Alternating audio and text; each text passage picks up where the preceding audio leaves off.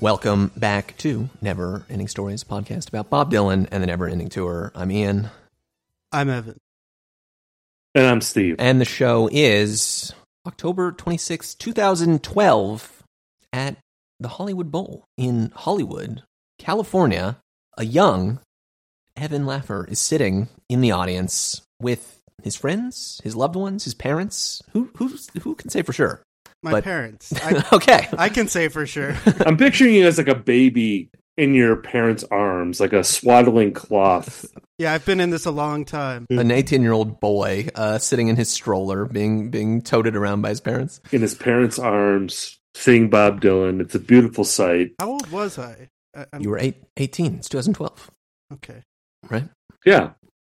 We're following up uh, our last episode last week, or last two weeks ago, I guess, uh, of uh, Steven's first Bob show back in 1999 with Evan's first Bob show here in 2012, 11 years ago now that we uh, talk about, or 12 years ago, I guess, because it's 2024 now, isn't it? Uh, and next next episode, I'm sure you can all imagine where that's going, but uh, wanted to just you know relive some glory days here at the beginning of 2024 uh, with uh, everyone. Ha- have you? Obviously, you've been to the Hollywood Bowl, Evan, because you were at this show. Stephen, have you ever been to the Hollywood Bowl? No, I've driven by the Hollywood Bowl, Yeah. but I've never been to the Hollywood Bowl. And I mean, I'm really excited to hear just Evan's uh, experiences at this show. Uh, like, because I imagine like your experience in the moment is different from listening to it now because you were younger. You probably have a different engagement with Bob at this point than you did when you saw this show. So I'm very excited to hear about that. But yeah, Hollywood Bowl to me, it's like one of those mythological venues. Like I've I've never been to this venue, but clearly many people have played this place. Uh, it's on my bucket list of places to go to. So I'm envious.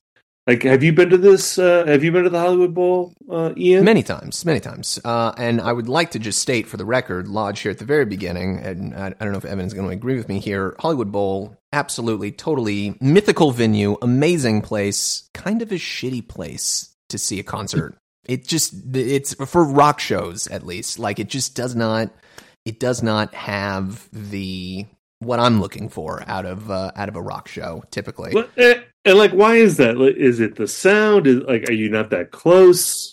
The sound, I mean, the sound is definitely number one. It is quiet as hell. Um, you know, I, I think it has something to do with noise ordinances, and there's because you know it's it's up in the bowl there, and then up above the bowl, up on the hills, are these big, you know, multi multi multi million dollar mansions overlooking it. Um, and so I just I don't think they can crank the speakers that loud. Um, so that is absolutely like number one with a bullet. Uh, but number two, and this this this is good or bad depending on what type of show it is and how involved and how invested I personally am. But it's a big place, and uh, it's a lot of um, it's it's typically a pretty casual kind of audience, wouldn't you say, Evan?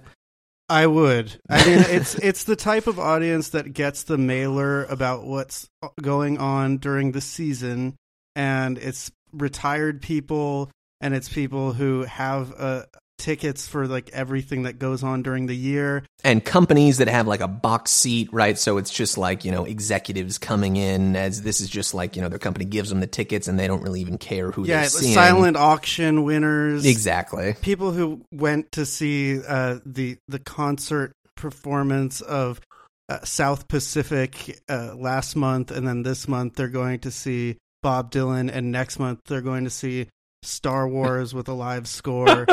Or Nightmare Before Christmas with Danny Elfman Yeah. conducting, uh, you know, the LA Philharmonic or something. exactly. But this is this is one of the places though that I feel like people want to play. Like if, if you're marking your career, you're going to play the Hollywood Bowl, you're going to play Madison Square Garden, you're going to play the Gorge. it's a romantic and aspirational venue despite all of that. I mean, I've seen uh, my friends play. I saw the Lemon Twigs play it uh, at the Hollywood Bowl, uh, opening for uh, Arctic Monkeys.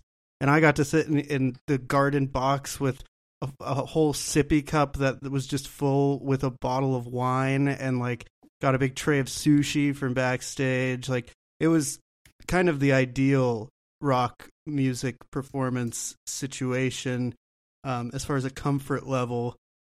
but is that really what we want from a rock music performance uh, as a, as an as an audience? I don't know. I think it's a better place for the artists than for the audience, to be honest, because it is so legendary and it is so picturesque, and you know there, there's just so much history loaded into that particular venue, that stage.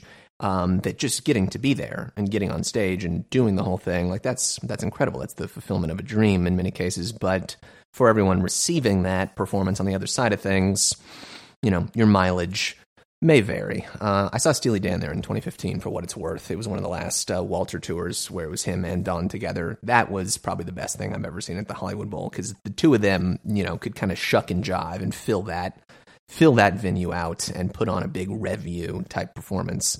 Uh, which 2012 era Bob Dylan. Yeah, I mean, the idea of it sounds better maybe than the actual execution of it. Yeah. I'll say this though, that I saw Brian Wilson at the Hollywood Bowl and that is like way better suited. I was at that show. Yes, we we were both there and I think that that is exactly there's there's a confluence that happens with something like that where like if it's closer to an orchestral presentation, it'll be way more appropriate feeling at the Hollywood Bowl Yeah.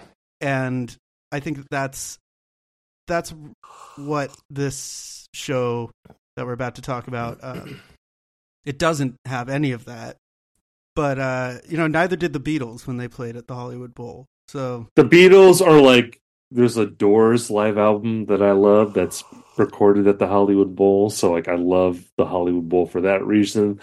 Uh, we should just say like a little bit of trivia here at the at the start.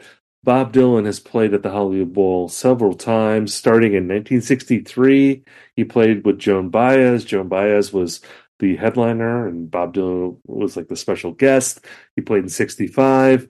And then uh, he played in 93 with Santana. And then he played in 99 with Paul Simon. Uh, shout out to our, uh, our, our previous episode uh, from that tour. And then he played uh, this show with Mark Knopfler.